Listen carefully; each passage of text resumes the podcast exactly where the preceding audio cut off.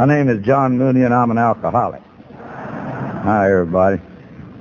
I, I'm grateful for the chance to be here. I was here five years ago down at the Landmark Hotel, and uh, I was concerned a few minutes ago with Cornel. I said, Cornel, you know what? I wonder if they'll remember those jokes I told five years ago because I haven't gotten the new ones. But when all the new people started standing up, I, I figure there, there's probably a whole lot of people who never heard of me sitting in this room tonight. And I'm sure there are a lot that have never heard my heard me talk before. And since I'm a, belong to the old style of AA, old class AA that tells a story, and I would feel better if there's somebody here who hasn't heard it. Well, everybody who's never heard me talk or heard one of my tapes, raise your hand. How about that? Thank you very much. I can talk freely without any fear of being repetitive with a rather large group of people. uh, I came up here to get uh, to to stay sober, to get a little deeper in my sobriety.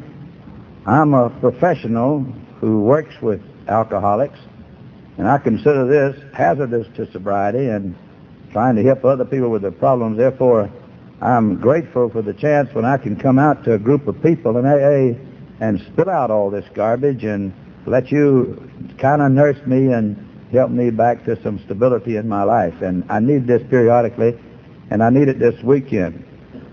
We were out on the West Coast all uh, for two weeks now on things that were not AA. We went to some AA meetings out there, but it was other things.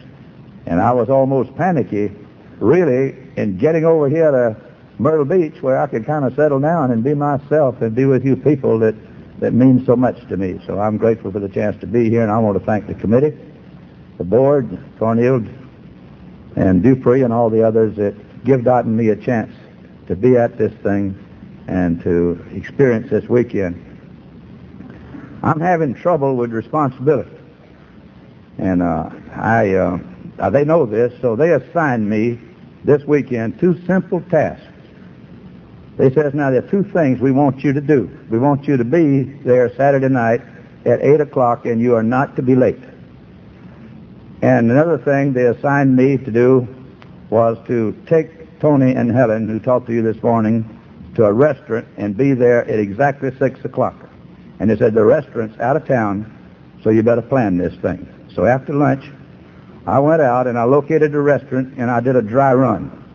I took my car and I measured the distance from the re- restaurant to the to the Driftwood Motel where we were staying. It's nine and four tenths miles.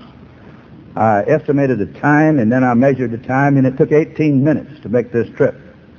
So I say if I have these people meet me at 5.30 at the Driftwood and then if we waste five minutes getting in the car and with the usual, you know, pouring the coffee cups out and shaking hands and congratulating each other on how well they're looking and things like that, that we should make it about three or four minutes before six o'clock. And I was on schedule.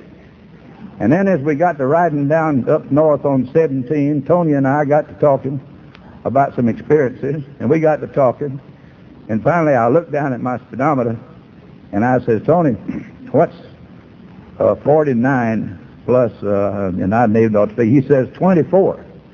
I said, well, if it's nine and four tenths miles from the from this restaurant to the to the Driftwood Motel, then it ought to be 18 and eight tenths miles for a round trip, and we have come 26 miles. So that we've we have gone six miles beyond this place. But I said I think I can still make it. So I turned around and I went back, and I went as fast as I could, but I got there five minutes late. But I'd like to report that I reached this place 10 minutes ahead of time. So see, I'm I'm doing better. I'm not as bad as I. That's leading up to another thing I'm going to explain to you now. On Friday night, of course, I'm in a I'm in a mess here with these talks. Uh, that reminds me of a little story I heard one time a long time ago, and I told this story some, but I feel real real uh, conscious of this thing tonight, and I'd like to repeat it, whether it's an old story, whether you like it or not. It'll make me feel better to tell it. After hearing those talks on Thursday and Friday night, and then that program this morning, uh, I feel like this this boy on the football team these two colleges were having a little a little high school cost, uh, teams, however, rather than colleges, were having this rivalry, intense rivalry about football. And this particular season, they'd played two or three times, and nobody had won a game. And on the last game, one team had the ball first down on the two-yard line of the other team. Only a few minutes to play, and they, the coach uh, hollered out to the quarterback. He says, "Give the ball to Calhoun." The quarterback ignored him, and somebody else carried the ball, and they made about a yard, and it was second down, two yards to go to score. And the coach was a little more emphatic. He says, "Give that ball to Calhoun." And they ignored it. Somebody else carried the ball. They made about a yard, and it was third down. And the coach was getting a little bit excited, and he, he got up out of his chair and he walked down the, uh, the, the line. He said, hey, he says, give that ball to Calhoun. And they ignored him still, and it didn't make the touchdown. And it was fourth down and a yard to go. And the coach was beside himself, and he leaned up. He said, give that ball to Calhoun. And the quarterback turned around and says, Calhoun don't want the damn ball.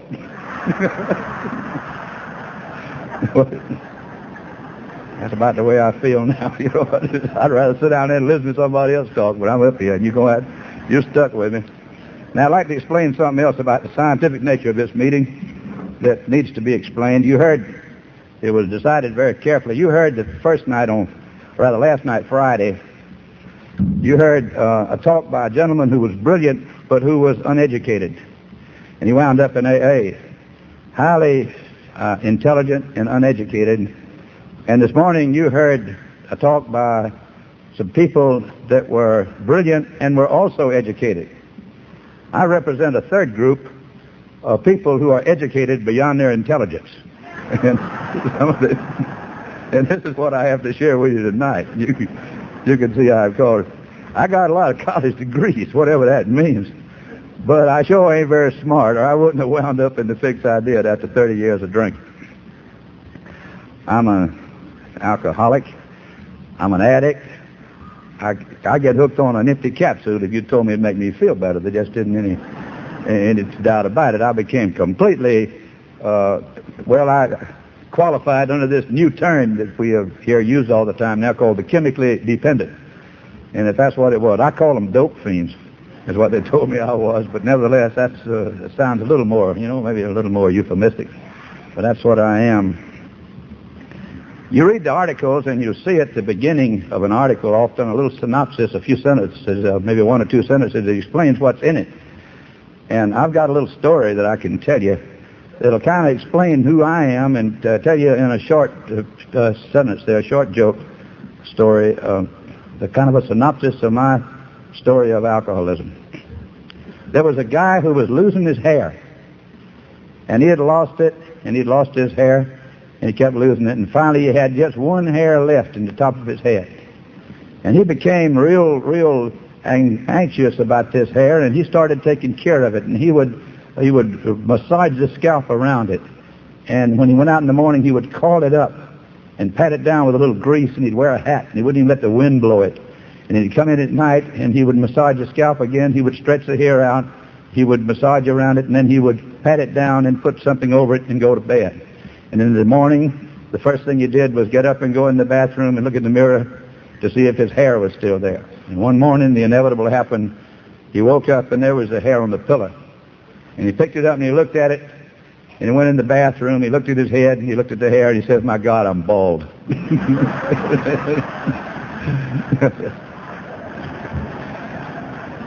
I heard Chuck Steve say one time that there are two classes of people who get into AA those who, uh, who run out of places and things, and those who recognize the nature of the illness before it reaches that point.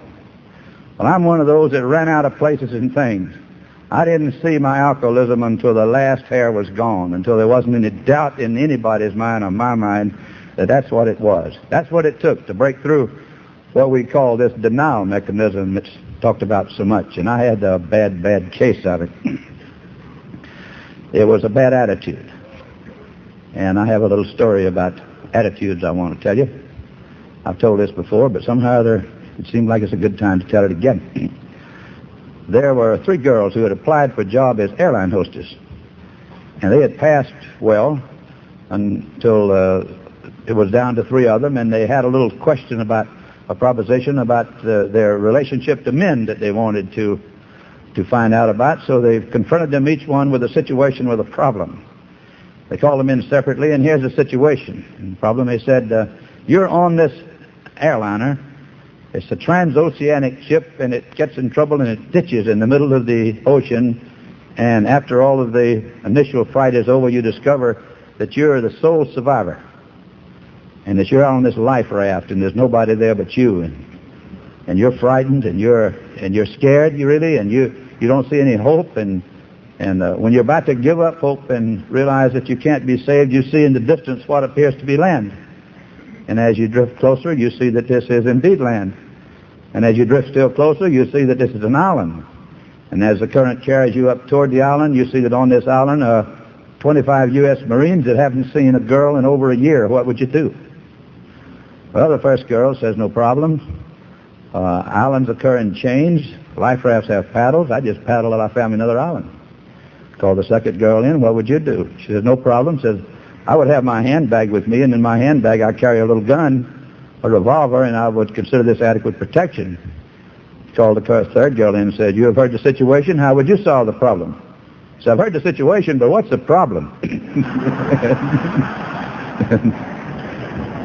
That's the, I had I had an attitude that was mixed up. I was kind of like the back in during the early years of the war. My father, who was a, who followed the World War II while I was overseas and wrote me encouraging letters, wrote me a letter at one time. It contained a joke, and I didn't think about this joke a lot until after I got sober in AA, and, and it has real meaning for me now. But he was right telling about another boy that was overseas. This young man was overseas, and he wrote his daddy a letter and says, Dear Daddy, I can't tell where you am, where I am, but I shot a polar bear yesterday. And a few weeks later, he got another letter from his son, and he says, Dear Daddy, I can't tell you where I am, but I've been transferred, and I danced with a hula girl yesterday. And a few weeks later, he got another letter and says, Daddy, I still can't tell you where I am, but I'm in a hospital. I should have danced with the polar bear and shot the hula girl. My life was a lifetime of doing the wrong thing. Always trying, trying to know what was right to do and doing the wrong thing. It was a battle. It was a battle from the very beginning. I think that, you know, uh, we don't know much about alcoholism, really. Even those of us that are supposed to know something about it don't really. I don't know what causes people to drink. I don't know the cause of alcoholism. Neither does anybody. The total cause is unknown. It's uh, kind of like now you, you got a choice about what you say. Uh, like the girl that was school teacher that was applied for the job in the school, and the school board wanted to ask her some questions. So one of the members said, uh, how do you teach? Do you teach the world's round, or the world's flat? She said, I'll teach it any way the school board wants me to. And this is about the score of alcoholism. You sort of pick it up and you can believe about it what you want to believe. And so I know that the thing is, is unknown. We don't know what causes it. I don't know what caused me to be an alcoholic. But I know that something happened to me when I took my first drink that changed me. I was never the same after this. Before I took a drink of liquor, I had certain ambitions, I had certain feelings, I had certain uh, aspirations, I had a, a value system that I believed in, things that I thought were right and things I thought were wrong. And I was brought up in the kind of home that gave me, I think, uh, a good Christian values to base this on. I was a sophomore at Emory University. It was about a week after my 18th birthday. And I went to a dance one night, and I was anti-alcohol. I didn't think people ought to drink, and yet some reason that night, I guess I got a little adventurous or something, but I wanted to find out what was happening to the people that did. Maybe it was because they seemed to be having a good time, so I took a drink. I took a drink of corn liquor out of a tin can. It was the worst tasting stuff I'd ever put in my mouth, so I took another one. And somebody says, were you an alcoholic from the first drink? I used to say, yes, I was. But really, there was a period between the time I tasted that stuff and the time it got to my brain lasted about a minute and 45 seconds in which I was a social drinker. But after that, I was an alcoholic, and I've been one ever since. It took me 30 years to learn this because I thought that what was happening to me in my drinking was just the routine stuff. I didn't know that everybody wasn't going through the same thing. I didn't know that everybody didn't worship this stuff. I thought everybody got the same glow and the feeling out of it I did because that drink I took that night just picked me up on a plateau of feeling I'd never been on before. Gosh, it was great, tremendous. And I, uh, I got up there and I wanted to get a little higher and a little higher because I wanted more of it and I kept on drinking. In the beginning of the evening, it was so important. I remember who all was there and everything, the event, the whole deal about the thing. But my memory got a little foggy toward the end of the evening and I had a blackout. And toward the end, I don't know anything about it. All I know is I woke up the next morning in the fraternity house and with a hangover and a feeling that never again will I touch that rotten stuff that will do this to me. Everything my mother and my father said about it is true. And uh, I quit forever. Everything I said there is a symptom of alcoholism. Every bit of it, and I had it from the beginning. But I had been inoculated with the with the sheer pleasure of this stuff, and even though uh, I got some pain out of it too. I got a bad hangover. Pretty soon the memory for the hangover wore off and the pleasurable thoughts remained. It's what they call the pleasure-pain principle, in which we tend to remember the things that are pleasant and forget the things that are painful.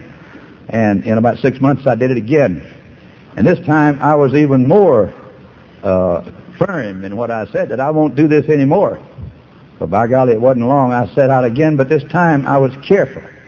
I said, you've got to exercise great care in doing this. And you, I can never drink all I want. I've got to take it in small amounts and watch it. And I was able to do this most of the time. So that some 30 years there was drinking in which I tried to control it and was successful enough to convince myself that I really don't have a problem. I go on through college and uh, the rest of college I graduate. I get in the graduate school. I'm going to be a college professor and study about insects and protozoa and things like that. And pretty soon I got disillusioned with this and decided I wanted to go into medical school, and I did, which was my original choice anyway. I wound up in at Emory and graduated in 1935. Took my uh, postgraduate training at Grady Hospital in Atlanta. Set out to practice medicine in Statesboro. Got married in 1935. Married a wonderful Atlanta girl who was a good girl. There was nothing wrong with her, but I drank her up. I just drank this girl up, but I had learned to rationalize. I had learned to use people. I had learned to blame people. And I blamed her with all the trouble, even the trouble that happened when I was overseas during World War II. And I came back and blamed her for everything that went wrong in my life was because of her. I pointed out to her her defects. I even beat her up a few times, and it didn't help her a bit. She just kept on being sorry, you know. So she left me and went to Atlanta, and we got a divorce, and I've never seen her since. I met Dot shortly after that. I went back. Statesboro, I stayed in Statesboro and tried practice, and Dot and I sweated out this thing for for 12 years before we both wound up in this fellowship, and now we've now in our, as of September the 30, 13th, in our 31st year of marriage, and making it a whole lot better now than we were back then. But I, uh, I began to to really get worried about myself when things happened that I couldn't deny.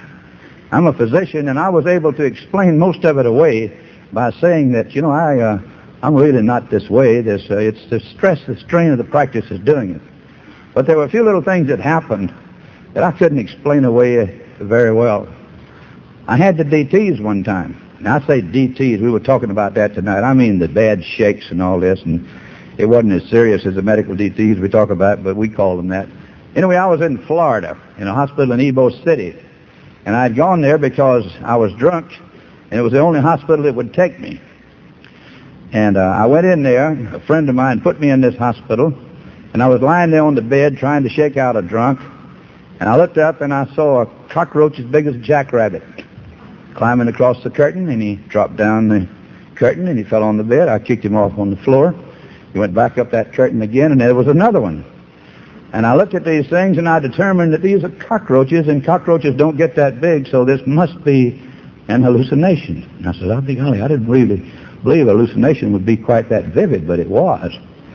Well, I was kicking those things around up there, and as I did, I heard some voices out in the hall. And I listened to them, and these were people I knew. They were talking. I said, guys, there's nobody from Statesboro down here that I know of, so I went over and opened the door and looked out there, and there wasn't nobody there. I closed the door as soon as I did. They started talking again. So this time I waited very carefully, and I jerked that door open, But they'd all stopped talking by the time I looked out of there. So I said, gosh, you're having auditory hallucinations. And they were saying things like, you know, old John said, we ought to go see him, you know, we ought to talk to him, we ought not disturb him. They were talking about me. And I recognized the voices, and some of them I think I thought were dead, but I wasn't sure. But anyway, uh, as soon as I closed that door, they started talking again. I jerked it open again. They, they quit. So I went out this hall to the lounge, and I sat down in that lounge, and when I did, I lit a cigarette, started smoking this cigarette, and all these people came in. And they came down, they were laughing and joking, and they shook hands with me. And I said, how'd you all get out of that hall so quick? And they wouldn't tell me. They said, wouldn't you like to know? They teased me. And so the nurse came in, and I introduced her to all these people. And she said, you feel all right? I said, yeah, these folks uh, told me they chartered a bus and drove all the way down here to see me. And I introduced him to them, and she said, let's go back to your room. So she did, took me back and gave me a shot, and I went to sleep, and when I woke up, the people were gone. But I remembered that because these people were real. There's no question about it. I didn't think that was any hallucination. And one day at the hospital in Statesboro, a few years later, I was walking down the hall, and one of my patients in the room there was was uh, pulling at his, at his pajamas like this. I said, what's the matter? He says, these lizards, these lizards about to get me. He says, come help me with them. So I sat down and I pulled those lizards out of there with him for about 30 minutes because I couldn't see them. But I knew they were real to him because I'd been there. that didn't teach me anything. The denial, as I said, was was so strong with me that there wasn't any way I could learn from this. I went right on back. I wrote it off. I charged it off to a physical condition, and I kept on going with the thing. I several years later, I ran into another example of this denial in which it should have been evident to me that there was something wrong, and I couldn't see it. I made a statement that anybody who is a who drinks non-beverage alcohol is an alcoholic. That if you drink Sterno canned heat or rubbing alcohol or green lizard shaving lotion or hair tonic or brake fluid or Solox paint thinner, you're an alcoholic. I made this statement very plainly. And one day, I took drunk, and they, that's the that's this conspiracy that operates around us. It's always going to make us do something we don't want to do. That's by that I mean sober up. And my family, my sister, my wife, and some others got an ambulance and hauled me down to Savannah to a hospital and put me in there. And I was angry and mad about the whole thing, and I didn't want to go. And so they were trying to help me. They gave me shots, and it didn't do any good. And so I was lying there, and this little nurse, and they about to give her, lose her patience, and she came in with a bottle of rubbing alcohol and said, maybe if I rub your back with some alcohol, that uh, it'll help. So I lay down, and she started rubbing it, and it did feel better. And then a little bell out there rang, and she got a call. She set that bottle of rubbing alcohol down on the table, and she went out in the hall. I sat up, and I picked it up and looked at it. And it said Norcohol, put out by the Norwich Chemical Company, a company in Norwich, Connecticut says for external use only will cause serious gastric disturbance if taken internally. And I said, by golly, I don't believe it. And I poured out a glass of this stuff and I drank it. And I didn't have a serious gastric disturbance. I felt better. It was the first thing I'd had in that hospital that helped me. And so I took a few drinks out of it and I got by the evening. And then after that, when I went home, any time that I got a little too uh, uptight and couldn't get a hold of the kind of liquor I wanted, I would drink rubbing alcohol. And the idea, the thought never occurs to me. Say, look, John, you're doing something that you've said if anybody does it, that person's an alcoholic, therefore you're an alcoholic. My mind don't work that way. I don't think that way. I don't apply these things to myself. When I drink, I become two different people. I'm a person sober. I'm a person drunk. And that drunk person, a drinking person, doesn't uh, mind doesn't work the same way, and those rules just don't get through. And it never gave me any trouble at all. I just found a solution to one of the problems I had when the liquor ran out. That was all. So I go along deeper and deeper. Somewhere along the line, I get involved with medication. I don't know when this was. I had my first touch of cocaine about the same time that I had alcohol, somewhere along that, and it was a terrific feeling I got from the thing. But uh, I began to, to delve into drugs on a medical uh, basis, treating colds and things like this, and also treating my hangovers. You know, I wanted to be a good doctor, be a good father, be a good husband, a good citizen, a good churchman, and drink whiskey. I, I didn't want to mess, you know. I just wanted that as part of the good life. And I said, somewhere there's something I can do to mix this thing up so that so that I can have all these good things. I just didn't want to give up any part of it. And increasingly what was happening was, as I drank the whiskey, I gave up more and more of the other things. I didn't want that way, so I began to use substitutes for alcohol because I didn't want to be a drunk doctor. So I began to go down in my bag and come up with some medication. And the first drug that I found and learned to enjoy and to take and it worked was codeine. And I came up with uh, with the same things you heard this morning. Oh gosh, Helen, that was great. You just named my drug. That Seconal, that Nembutal, is the one I had in there, terpin hydrate and codeine that I used in there, and and uh, I put in the, the Panafon, the narcotics, the Empirin number four, all swimming around, you know, in a big, big a bowl of paregoric. It was great. I had the same things. Beautiful. And I just had the nicest life you ever saw because I could balance this thing up. You can control narcotics and drugs a little better than you control alcohol for the effect. You can you can put a little bit of this and a little bit of that and wind up at least erect and walking if you don't get too far from the wall where you can catch every now and then and you can uh, you get along pretty good. Liquor, you know, once you reach a certain point, you go progressively over and finally you fall flat on your face. It's very difficult to maintain a balanced life on alcohol alone. And so you got to get these uppers and downers in there. You got to get some amphetamines and some Ritalin and you you work basically back and forth from morphine and and then uh, and Empirin number four, a little paregoric scouted in there to, that you can carry in your pocket, and you get it a little easier than you can the other. And so I call it my balanced life because that's what it was. It was a chemical balance I had to maintain all the time, and it's a busy life, and it, it's a it's a it's a kind of a, it's a real it's a serious life. You, you got to watch it. You know, a lot of little things that are ordinarily present aren't there anymore like eating, you know. You just eat and talk and all that, but you better not do that when on your pill. You stick that knife, that fork in your eye, you'll stick it in your throat or something like this. You got to watch it. The automatic things don't happen. You got to watch your shoelaces when you tie them. You tie them together, and you tie one shoelace to the other, and you button up your your, your clothes wrong. All kind of things you have to watch. Walking down the hall at the hospital, I'd have to fix my my eye on the window at the end of the corridor because if I took my eye off that window, I'd zero into the wall. But uh, a lot of effort and you can get by because people can't smell anything. And when they can't smell anything, they're going to say you probably got a brain tumor, you know. I, I was told this several times. It must be a brain tumor he's got that makes him act like that. A brain tumor is respectable, you know. They'll just, they'll be sorry for you. But, uh, I go along with all this stuff and then I get another crisis. I get a crisis that ought to taught me something, but it didn't. One night, sitting in my living room waiting on my wife to fix supper, I had a grand mal seizure.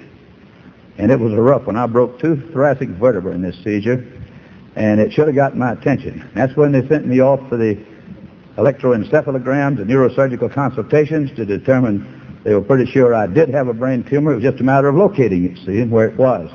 And they asked me about medication. No, I wasn't taking anything.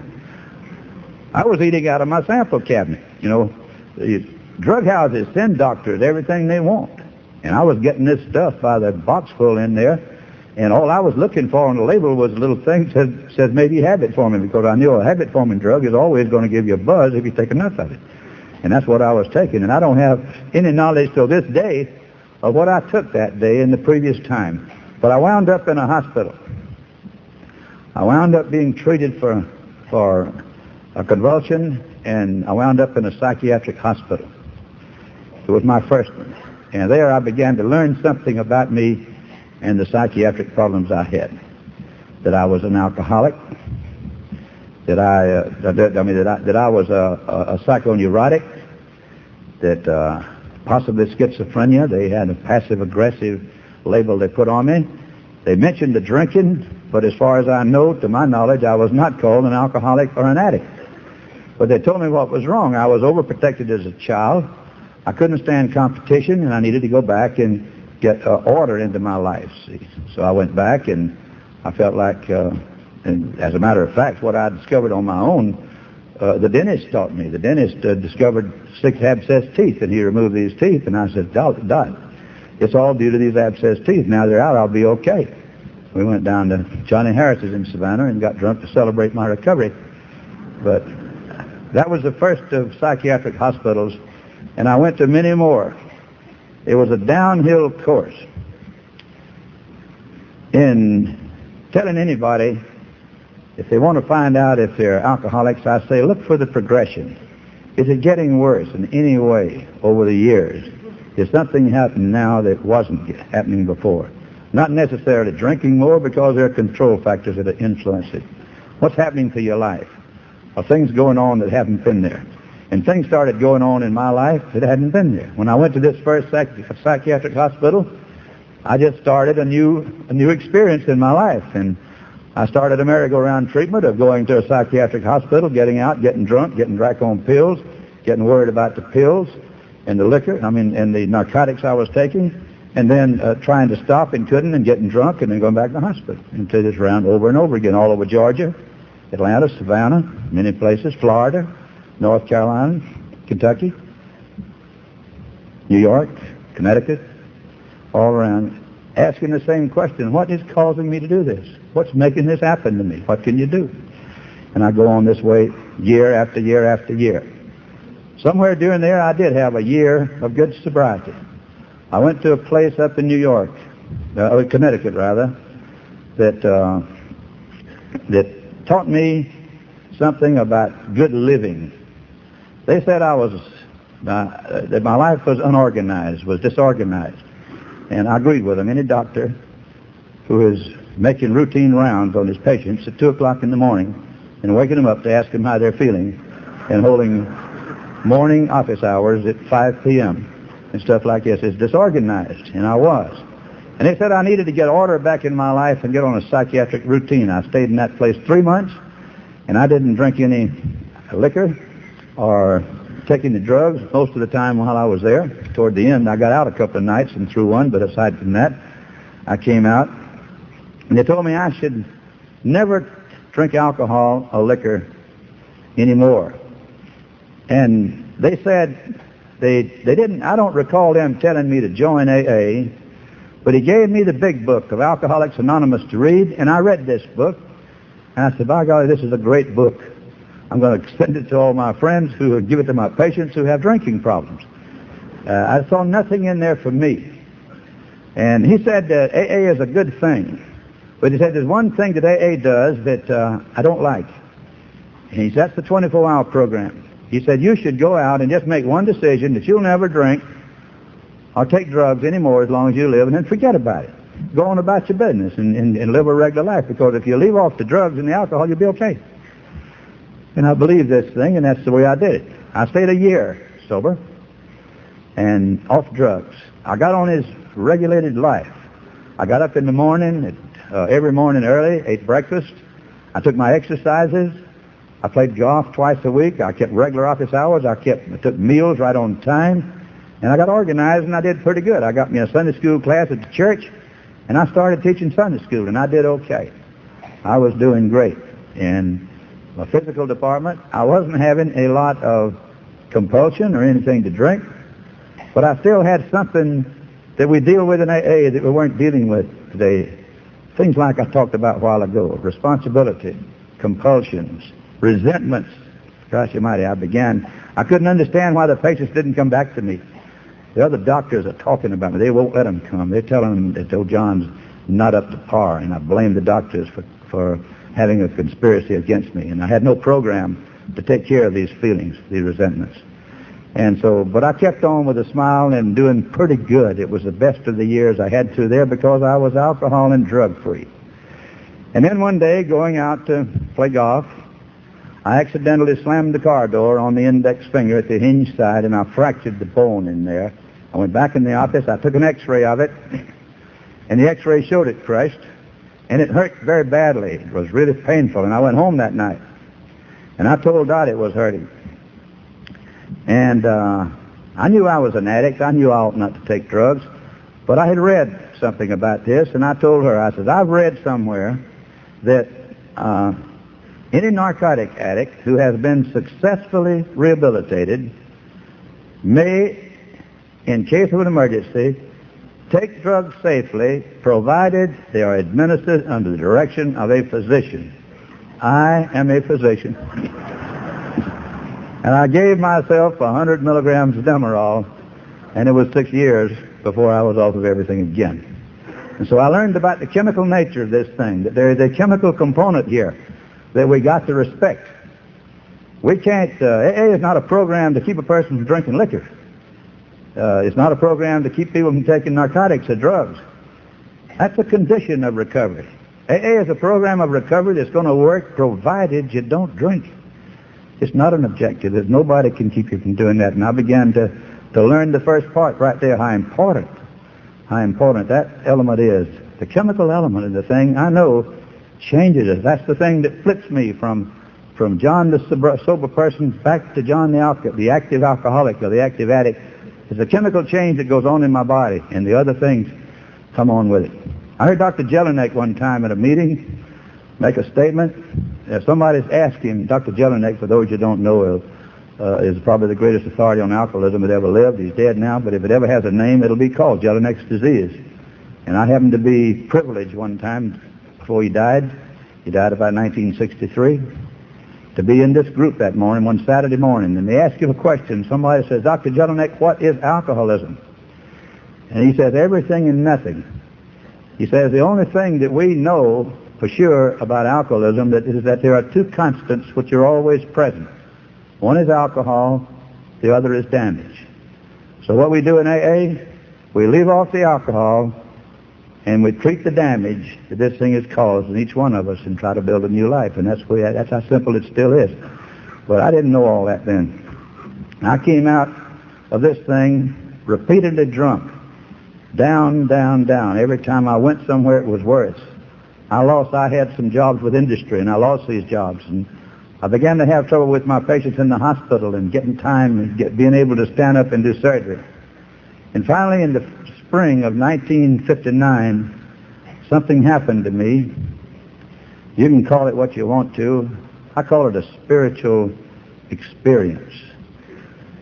You know, this program is, is great in what it lets us do with things like this. Make up our own mind as to what is a spiritual experience. Another story I like to tell. There were three umpires. They were talking about balls and strikes. And one of them says, I call them like I see them. The second one says, I call them like they are. The third one says, they ain't nothing till I call them. You know, you think about that. If I call this thing a spiritual experience, that makes it a spiritual experience. There's no other test. There's no other category it has to come under. There's not anything in the world, any rule that has to be applied to a spiritual experience in AA. When you get up and declare something that's happened in your life to be a spiritual experience, brother, that's it. And there's no way that anybody else can say no. I've learned that about what it means when it says God as we understand Him. It really means it just like that. So I say this is a spiritual experience. You may not think, may not, uh, you may not have a similar view of what I mean, but nevertheless, I'm riding down the street and I get a thought. I get a feeling. Now, John, I don't want to be this way. I'm sick of this life. I want something better. Now, this was different. I had told myself many times, John, you've got to quit this thing. You've got to get out of this life. You ought not to be here. You ought not to be doing these things. There's a better life for you. Uh, gosh, what are you doing with your life? You're throwing it away. And I knew this. And I was told this very freely by the people around me. I was reminded of this every chance I got. John, you're throwing your life. John, you would be such a wonderful guy if, if you wouldn't do that. John, have you ever thought about what you might amount to if? John, have you ever thought about what this doing to your family? You know, all this sort of thing. And I would defend myself and I would get mad with myself and I say, by golly, I ought to do better. But this day there was something different. There was a feeling when in there, I want something better. And I think this is something that my God added to me. And I think that desire that came in there was spiritual. And I still believe so because from that moment on, everything that happened to me seemed to be part of a plan. Uh, Tony talked about the chaos this morning, and that's what it was. My life was chaos until after that death, uh, that, that day, the chaos seemed to go away, and it seemed to look as if something, some big plan was taking place. The first thing that happened was something had to happen to my pride. Now I got the worst pride anybody you ever saw. You know, this is uh, this uh, this feeling that I'm different. This feeling that I can lick this thing. And I feel like this pride has nearly destroyed me. And it had to go. Because I had the feeling then, by golly, I can do this thing. And I, I said, I, I want something out of this. I'm not going to these expensive places anymore where I, it, it costs so much money. I'm going to the U.S. Public Health Service Hospital at Lexington. Because I was hooked on narcotics that day, riding down the street bad, on morphine and Pantopon. And I wanted out of it. I wanted something better. And so uh, I went home and told Dot that I had sent this patient to Lexington and this man, a narcotic addict, had gotten better and that I was going. So I left not long after that. I went up there with expectations of treatment. I felt proud of myself because I was doing something about it, you know. And I sort of figured, I guess, other people were going to say, oh, John, how about that? He's come to his senses. He's going to do something. it wasn't that way. I went up there expected to be treated like a physician.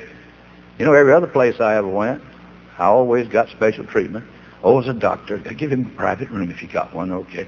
Oh, as doctor, yes, well, let's get the, the RN to sit with him, you know, sure, that sort of stuff. Enabling business, it nearly kills us, and it nearly killed me. But there wasn't that, uh, that thing wasn't present in Lexington. Those people up there know about this enabling business, and they know about this thing, and they didn't, uh, they, they, everybody looked the same to them. And they didn't come in, doctor. We are glad you came. They said, you, take your clothes off. And I did. And they put me a uniform on and they got a book and they wrote out and they took a stamp and they stamped number 58520. That's the number on that uniform and on those shorts and on the underwear and on the socks. They stamped on everything I had in there and handed it to me and told me I had to turn it in when I left. And I looked and I had that feeling right then if they just put Dr. 58520, it wouldn't be so bad. Plain old 58520. And they never paid no attention to my status as a prominent Southern physician. And I hated it. I hated it, and I said, I can't stand this place. And I stayed a week, and I left there. The pride, you know, I, I couldn't, I couldn't stay. The doctor says, John, I wish you'd stay, because if you don't stay now, you're going to be back here on a court order inside of a, uh, a year. I went home determined that I would never drink again. Never again will I touch this stuff. And I swore off forever. Six hours later, I took my first drink. I took the first drink of the last drunk I've had today. And when I took the drink, I knew what had happened. I had, I think, I, I think I had a moment of truth there. When I took that drink, I persuaded myself it was okay, that I needed it, uh, to get home, and I took it, and I feel like now that I knew what I was doing, and the panic started. It was a panic drunk that covered three states. It wound up with me in jail. It wound up with me being turned loose there and coming back, getting in loose on the streets of Atlanta. With a, finally, it took a lunacy warrant to find me and to put me in, in the Fulton County Jail to do something about it. The narcotics I had obtained, obtained illegally were picked up. A case was made against me. I was indicted by the grand jury, and I was brought before the judge. And I pled guilty to the illegal possession of a bottle of Demerol because I knew if they looked, they'd find a thousand. And that judge looked at me all this in that two weeks, toward the end of two weeks period, that two weeks drunk. The whole roof caved in. Convicted felon and everything gone and lost in that length of time. And the judge looked at me and he says, John, I think you're sick. And I'm going to probate this sentence to Reidsville, to the state prison as a felony conviction, but I'm going to probate it provided you'll go to, back to Lexington and stay there till they release you. It was a state charge, and Lexington is a federal penitentiary. I said, Judge Renfro, I've never been in your courts before. Uh, I, I know I can make this now. I found out what's wrong. I'm an addict and I'm an alcoholic, and I know that I can straighten up and I can live right like a man ought to. I've learned responsibility about this thing, and I want you to give me a suspended sentence and give me a chance. He says, John, I don't think you heard me. Thank God for that man. he said, either you go to Reidsville to the state prison and serve your two years down there, or you go to Lexington for treatment. Now, which do you want? Thank God for that because if that man had turned me loose on a suspended sentence because on the simple fact that I'd never been before him before, then I'd have been dead. It wouldn't have lasted because the fight was gone out of me. If that man had sent me to Reidsville to make a uh, to make a kind of an example of me, to teach people they ought not to do this sort of thing, that would have killed me too because there was no there was no strength left to endure that thing. He gave me the one chance that I needed, and I went back to Lexington. Two weeks after I had left there, when the doctor said it will be you'll be back here on a court order within a year if you don't stay. That's what you call doing it in a hurry. And when they were asking my admission history, and this guy was asking me some questions about myself, he says, John, how long you had a problem? I said, about two weeks. but I went back with a different idea. I went back to try to do something about my problem because I wanted help and I didn't feel the same way. That experience cut away some of this pride. And I began to look at me more, and I began to see more what had actually happened, and thank God for it now, because that's what it took. When you got a guy as dense, as stubborn, as ignorant, and stupid. I have to say stupid. You know, I hate to say, I hate to call myself stupid. By golly, that's true. It was just plain stupidness, uh, stupidity that kept me going so long. Denial, okay. I'll go along with that too. But anyway, I went back up there and I wanted help and I was comfortable there and I didn't feel different from those people and I no longer felt like they ought to be putting doctor on my number and that's great. I went in there. I began to look for help. I had been to psychiatric places over the country and I was convinced that I had some type of emotional or mental disorder that had to be cleared up. That there was a some sort of underlying uh, underlying bad bad illness in me mental disease or something. I'd been told I was a psychoneurotic, that I was a manic depressive, that I was a paranoid schizophrenic, and one guy told me I was a constitutional psychopath. That means you're born crazy. And and I believed that there was something bad wrong, and so I applied for psychiatric treatment to try to straighten this stuff up and get rid of this underlying thing so I wouldn't have to drink and take the drugs, at least so much of it.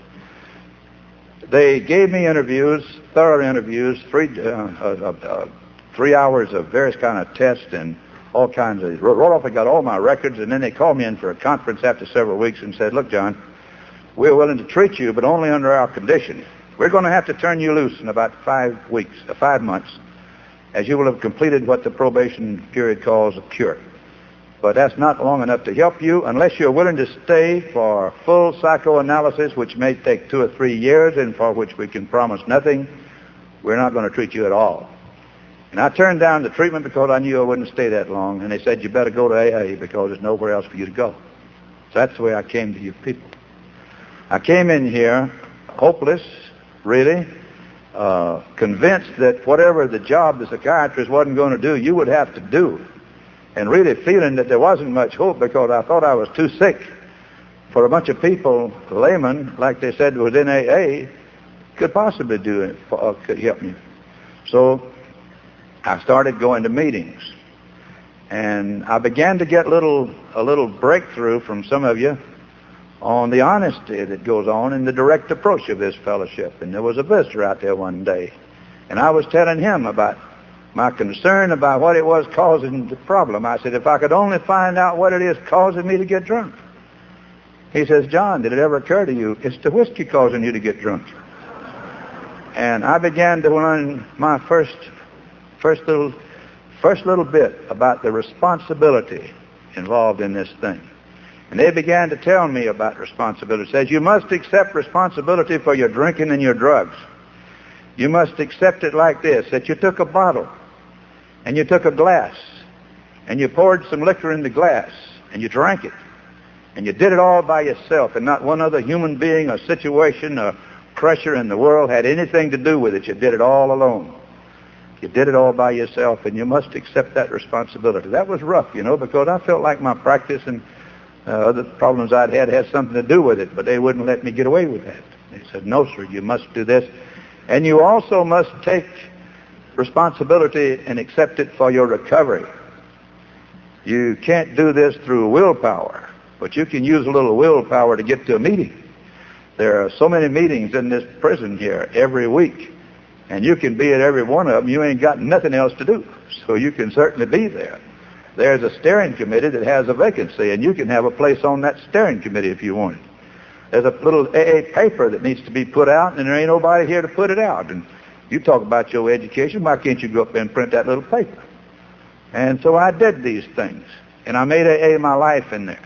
And I began to take an inventory. And my sponsor said, look, it'll be the best chance you ever had in your life to take a hard, honest look at yourself because you ain't got nothing else to do. You got no job interfering with it. You've got no other duties. All you got to do is just live AA and look at John for this period of time. So I set out to do this. I believed in it. And I began to learn about me. And I learned more and more, and I began to learn what the program means.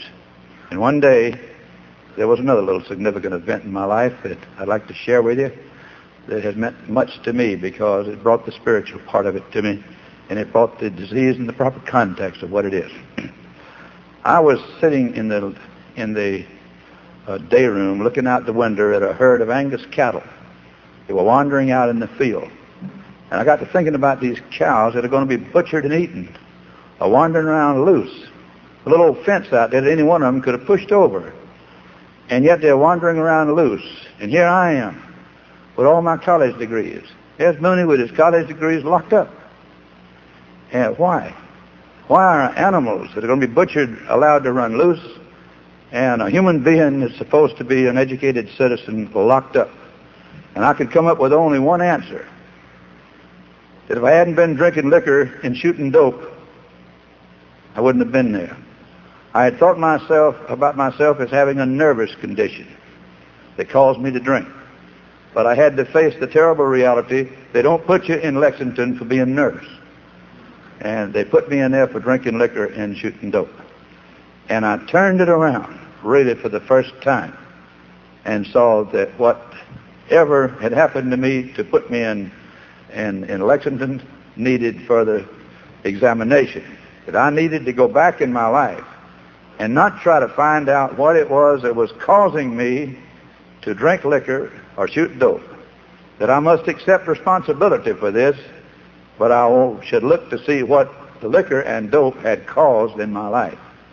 And I came up with the things that I'm telling you tonight. A life that began to go wrong. Things began to happen from the date of that first drink, and it kept on doing that way till I came into it and took my last drink.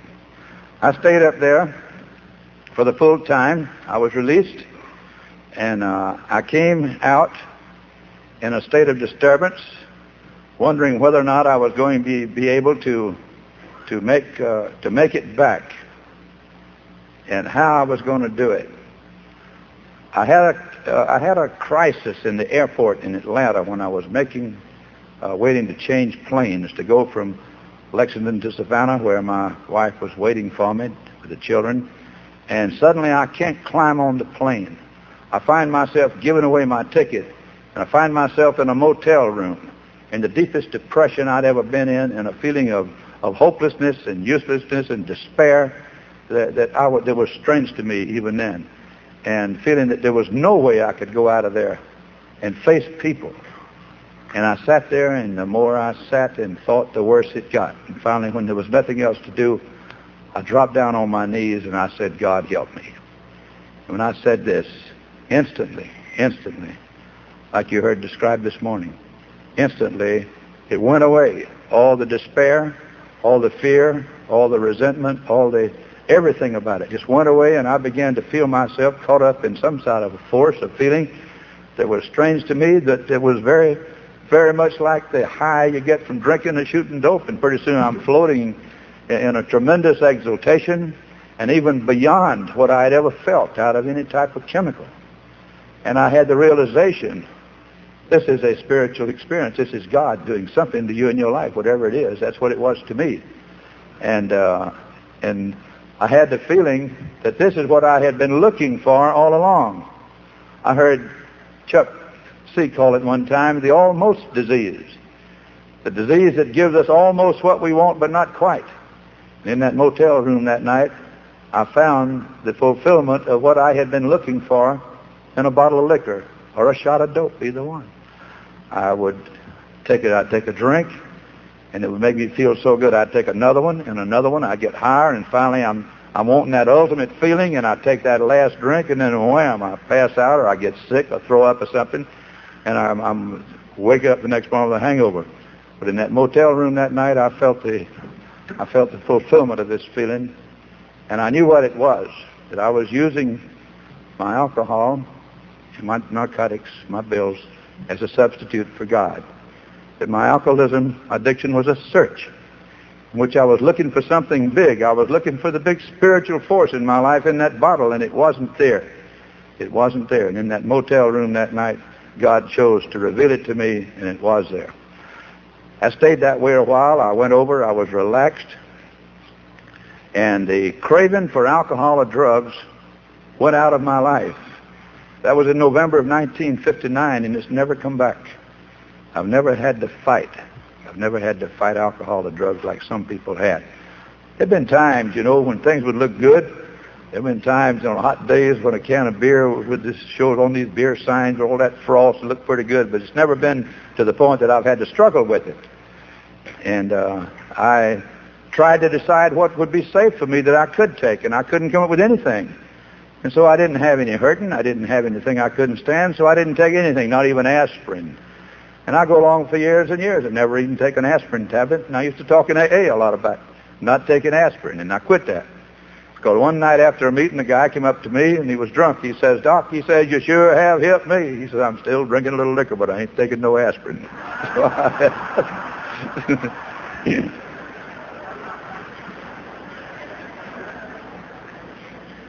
I slept that night and uh, I, I went home. I caught the plane the next morning. I had no problem. My wife was waiting for me. I went back to Statesboro with a new feeling, uh, a new feeling of, of having found something in my spiritual life that I'd never had before.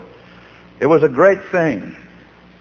And uh, I think I was deceived by this thing just like I had been by the bottle. The, the, the denial mechanism we talk about, we got to watch even uh, even when we're sober, to feel like maybe we've got all the program we need. I had a feeling from the time that thing was over, this self-will, this run riot, this ego, this pride began to come back in us. You know what? Uh, I read in the book where most people don't have these spiritual experiences, but Bill Wilson did. Now, I kind of had something like Bill. Me and Bill kind of in the same boat here, you know. And when I get down there, I'm going to join the Statesboro group, and I'm going to tell them about this spiritual experience, and it ought to help them. I get right back in the driver's chair. I get back up there with the, I guess what I'm going to be, instead of being just playing five, eight, five, two, I'm going to be Professor five, eight, five, two. Oh, I'm going to teach them something. But anyway, I say, first chance I get, this is what I'm going to do. Before I left Lexington, my sponsor had told me that he was sober 17 years, and he said, I go to five, six, seven, eight, eight meetings a week. I didn't tell him what I was thinking, but my mind was clicking while he was doing this, and I'm saying, boy, that's great. That's wonderful, you know. When I get his age, uh, that'll be nice to retire and go to five or six or seven meetings a week, but I got a living to make for my children. And so if I make uh, a meeting once a month, that'll be all right for a while. I'm going to put AA first, and I'm going to get to at least one a month. And then as time goes on and I get reestablished, I'm going to uh, go to more. And that was my feeling. So I didn't go to AA. I went to church. And I talked to my preacher about my spiritual experience. I talked to some other friends about it, and they thought it was wonderful, and they began to say, well, John, I believe you've been converted. And I said, yep, sort of looks that way, doesn't it? And we go along talking this way. Two weeks, I don't go to no AA. I just stay around and kind of bask in this little feeling I've still got. It's still kind of hanging on. It's a wonderful feeling to be relaxed and free from resentments and guilt and anxiety when you fought this battle of depression and anxiety so long and suddenly it's all gone and I feel like I'm I'm released. I got freedom, see, from myself and my feelings. And it's great. And everything, my wife was glad to see me. They were happy. But I began to hear some rumblings. And I got a message to go to Atlanta. And I went up there for the State Board of Medical Examiners, and they said, Dr. Mooney, you have been convicted of a felony. You cannot practice medicine in the state of Georgia with that on your record, and they revoked my license to practice medicine, and I went home shaken, miserable, not knowing what was going to happen, and yet not one thing in the world I could do about it. Why does this have to happen to me? Cussing, angry. Why couldn't they have let me go with this thing? Uh, giving me a chance because I feel like now I really do have the program. But there wasn't no way in the world. The doctors up there tried to, to give me a chance, and the legal counsel for the board sat there and says, you can't do it. You've got to take his license. Do it now. It's the best time. So they did. So I came back, and when I got home, I was wondering what I was going to do, and I sat down at my desk. I let my nurse go, kept my secretary to collect some, help me collect some bills on old accounts maybe, and wondered how in the world we're going to live. Because I'm not even sure they're going to give it back to me in six months. So I just sat down and waited. And a thought entered my mind, a man's name. About a year and a half before, one Saturday afternoon when I was drunk, Dot had gone out in the country to her mother's, and I was sitting in the living room at home watching the test pattern on television, which I like to do. And this man named Henry came in, and Henry was an old friend of mine, and I'd known him for years. And we were brought up together, drank liquor together. I tried to help him. He was a bad alcoholic, and Henry came in, and Henry looked different. He, he didn't he didn't look. He sat down and said, "John, I want to talk to you." I said, "Okay, Henry." He said, "I want to tell you about me." He said, "You knew I'm I'm a drunk, don't you?" And I said, "Yeah." And he went on talking, and he said, "But I want you to know. I know you've been interested in me over the years. I want you to know I'm sober now. I joined Alcoholics Anonymous." And he told me about the group, and he told me about himself, and I felt real good about this. I said, boy, that's great. If it can help Henry, uh, there's no telling what it can do for anybody. So he says, John, would you like to go to a meeting? And I said, Henry, I certainly would. There's one thing that I don't, that I think is bad, is this terrible illness of alcoholism that is sweeping the country.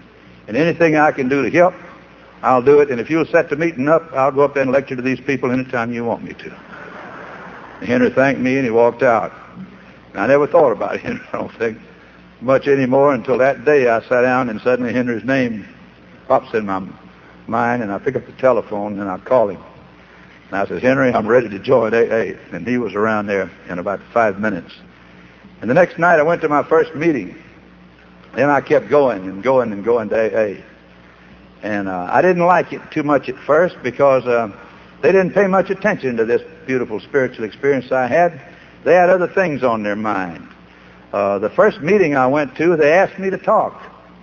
And I got up and I talked for about 15 minutes, and I, my subject was a rehabilitation program in Lexington. And uh, I was told later that it's the worst AA talk that ever been made in South Georgia. And after the meeting, CD and Ida, some of you all know them. they've been here, and they're kind of sponsors of ours too. And CD and Ida came up to see us and said, "What you doing after the meeting?" Nothing. And they took us to their home and they played a tape. And the next night they said, they said, what you doing the next tomorrow night? Nothing. We'll pick you up at seven o'clock. We're going to Savannah. And then the next night, where you going? What you doing tomorrow night? Nothing. We'll pick you up at seven o'clock. We're going to Augusta. And they started carrying us. These two people sent from God that gave us enthusiasm when we didn't have it. Taught me what it means to be a member of Alcoholics Anonymous. And I began to realize that there's more to AA than a spiritual experience. I don't want to to uh, undervalue this thing because it took that type of thing to get through to me, but that won't keep you sober. I had been under the feeling that, by golly, you know, this is all I need to do. And I wasn't even sure how much I needed to go to AA and how much I needed to go to church, but I knew it wouldn't work after that. And I started going. We went for six months, and Doc came in with me. And we started going together. And at the end of six months, I had learned what it means to be a member. I started off that uh, period after I left Lexington. I'm going to go to AA as much as my practice will let me go. And during that six months, I reversed this thing. I'm going to practice as much medicine as AA will let me practice, but I'm going to put it first. And I knew what it meant to put it first. It meant sitting there in the meetings being responsible, a responsible member of Alcoholics Anonymous. And I went to Atlanta in June 1960, and they restored my license without reservation. And I've had it ever since. In a little while, alcoholics began to come to see us and began to, to, to treat them. And we began to get deeper into this thing and go places. My practice began to, to, uh, to sort of go away. Didn't go away. I just didn't have time to do it all. It just, it began to, I did, began to do less surgery and I stopped doing obstetrics. But my alcohol practice began to pick up and people began to come to see me from other places. During that year when I got out of the hospital up in New Canaan, Connecticut, a place called Silver Hill, I sent the patients to the psychiatrist. I said they cured me. And during this uh, time, I took these people myself and I began to try to help them. And we took them into our home. We began to get involved and our whole family got involved in this thing. And over the years, we just, it just sort of drifted around and, and I got deeper and we had some ups and downs. We had some drifting between the two of us. Uh, but we worked it all out. We found out that when we got sober, there were a lot of problems that were created by sobriety. There were financial problems we just didn't have back when we were drinking because we didn't have no money. And there were problems that came along with the children. And uh, we were getting sober. We were aware of the problems. I guess we had them back then. The, we became aware through our children of some things that had happened to us. You know, this Alateen, this Al-Anon, that's a great thing. Your children ain't going to tell you about this thing unless you give them the opportunity and take the, the fear away from them so they won't be punished if they talk about us. And our children had never talked about what had happened there until after they got an Alateen. At an Alateen meeting at a convention one night, they asked little Jimmy. He was about uh, 13 at the time. If he would tell about something, Jimmy said they didn't do too much. I remember one night that uh, mother and mom and daddy were in the living room and they were arguing. And uh, daddy told me, to, uh, mama told me to go to bed. And we started upstairs, and Daddy told me, said, we all started upstairs, and Daddy told me we didn't have to go to bed. So we came back downstairs. And as soon as we got downstairs, Mama says, you must go up those stairs to bed. So we went back up the stairs. We got to the top and said, Daddy told us to come back. And then uh, Mama said, after that, I said, okay, well, if you want you to stay down here, you can you can stay downstairs. But when she said that, said, Daddy says, no, you can't stay now. You've got to go back upstairs. She, he said they switched sides on her. I don't even remember this sort of stuff. how, do, how do children live in a confusion like that, you know? It's amazing, but they did. And now we went on and we've uh, become involved professionally with it. We've been fortunate to be able to work with and treat other alcoholics. And yet uh, I have to spend time working on me. And we've gone with this. The last few months, uh, things have made a change. We got a great big house there that we built and enlarged Back in the 60s when we had patients in the house, we sometimes would have 20, 25 patients in the house. And then we also had children. The last of our children, our youngest daughter, our AA daughter, who was born in AA, never knows anything about our drinking. She got married, and there's nobody in the in the house now except Dot and me. And it's a big house, and she goes back to the bedroom, and I want to watch uh, television. I call her up on the telephone to ask her how she's doing. And it's just uh, it's just too much. And so we, she and I have become involved in, in more and more couples work. We in getting couples groups and couples workshops. We're working together with couple problems because we had our we had our hands full of these things. We had to work through some monsters in order to maintain our marriage and work with it, but it worked beautifully. And so now we're moving out of this house and we're going to use that for some for the couples program and we're getting us a little smaller place to live in. And that's the thrill. It's a thrill to, to be free a little bit, you know, to be over here and not have to call up to see if somebody's going to take your kid to school tomorrow. Of course, I miss them, and I, we'd be awfully lonely. But somehow when these things happen in your life, you get a deeper relationship with each other, and that's what's happened to us. And in many ways, life seems more beautiful than it ever has before, and all of it, all of it through this, this, this fellowship. You know, I was nothing when I came here, absolutely nothing. I, I was bankrupt in every way except the last little signature that would have made it financial. I had fought a battle of trying to hold things together. I wanted to be a good doctor and a good father and a good husband and a good citizen and a good churchman, drink liquor, and I tried this over and over again and it didn't work. When I finally decided that I can give up the liquor, I, I never really decided I could give it up. I just was willing to, and AA showed me how and the liquor went out of my life, the other things have come through. They've all come out, and I've had a feeling that somehow our life is working out. like God meant for it to for the first time, just the last few years, where it seems to sort of be, be what, that's what he wanted. And it's a feeling, it's a feeling of, of gratitude that I can't describe to you, and I owe it to you. I knew nothing about love. I got a couple of experiences I'm going to share with you, and I'm going to be through here. I knew nothing about love. I was afraid of love. I was afraid to talk about love. Afraid to to to to uh, to get in any kind of a display of love. I didn't want to talk much about God. I had a an, an intellectual sort of, if, if you want to call it that, a, a sort of a mental thing about God, and I could analyze him and tell you all about him, but I couldn't feel him. I couldn't be part of it till I came here. To give you an example of what I mean, uh, I was down in, in, in Florida one time in a psychiatrist's office, and he says, John, what do you want? I said, I want to be a good father, good husband, good citizen. I get naming these things. He was shaking his head. He says, are you a Christian? I said, sure, I'm a Christian, member of Pittman Park Methodist Church, paid up. I don't know I'm a dime out there. He said, do you know how a Christian would answer that question? I said, how? A Christian would say, I want to please God. Well, my reaction to this was, if anybody ever asked me that question again, I'll know the answer. And that's where that's where the thing worked with me. That's that's that was the spiritual life that I was involved in. And so, showing up up at Lexington, they asked me that question: "What do you want?" And I wrote, uh, "To please God," like any damn fool ought to know that was the answer. That was the feeling I had. Thank God I can answer that one, you know. And uh, this is the way it was. I didn't know till I got in AA that this is what the what the third step means. Made a decision to turn our will and our lives over to the care of God as we understood Him was, look, I'm going to try to please God. And it got through. See, they, he knew it, but I didn't. I wasn't capable. I didn't have that little thing open in my mind.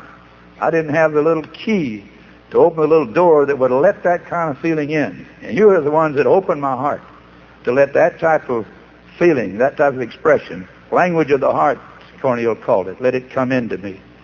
And I'm grateful for that because it's a whole new world of understanding and relationships of one human being with another and love. Gosh, I was I was way out on that thing. And uh, John, uh, Charlie was talking the other night about this similar thing, and it happened to me here. I'm sitting in a psychiatrist's office in Atlanta one time, and this guy is a therapist. Now, those of you who don't know much about psychiatrists, I'd like to give you a little rundown on them. There are different kinds. There are psychiatrists that will are trained to ask you leading questions to bring out thoughts. There are psychiatrists that will share, see, and that will give you maybe direction, advisory type. But they also got a group called therapists that don't say nothing. They just sit there and stare at you. And uh, your reaction is going to be when you meet one of these fellows is stare back. But don't do it because uh, they take special training. And you can't stare down a psychiatrist. There ain't no way you can do it. You can try all day, but he's going to blink first. And so this guy is a therapist, and he was sitting there staring at me. And I was trying to stare him back. We were alone in this place, you know, and I'm trying to stare him back, and I'm very uncomfortable because all this silence is costing me $50 an hour. And uh, he leans over, and he says, I love you. And I'm alone with him. I get my hat, and I'm married, and I'm not used to this type of approach from a man. And I get me a hat, and I get out of there because uh, I don't like this sort of deal. You know, I'm not uh, I'm not that way, and and so I said, I don't, so what's wrong with him? And so I just let this thing bug me for years. And finally, when I got in AA, I realized what this man was trying to do. He was trying to find out what the word love meant to me. And he found out all right, too. But I didn't find out till you taught me. And I come in here and I realize now what it means. I was unclear on this thing. I didn't have these time of, this type of feeling separated but you opened this door with the language of the heart and looked me in the eye and said, I loved you. That I love you and you meant it and I know it. And it was the men and the women that told me this. And I, you, you opened your heart and I could look back at you and say, I love you too. And I can do that tonight. And to have this experience of being in this room and knowing that there's love here like you won't find it anywhere else in the world that flows between us at this moment. It's just the greatest thing in the world. You can call it whatever you want to, but to me it's the redeeming grace of Almighty God. Thanks and God bless you.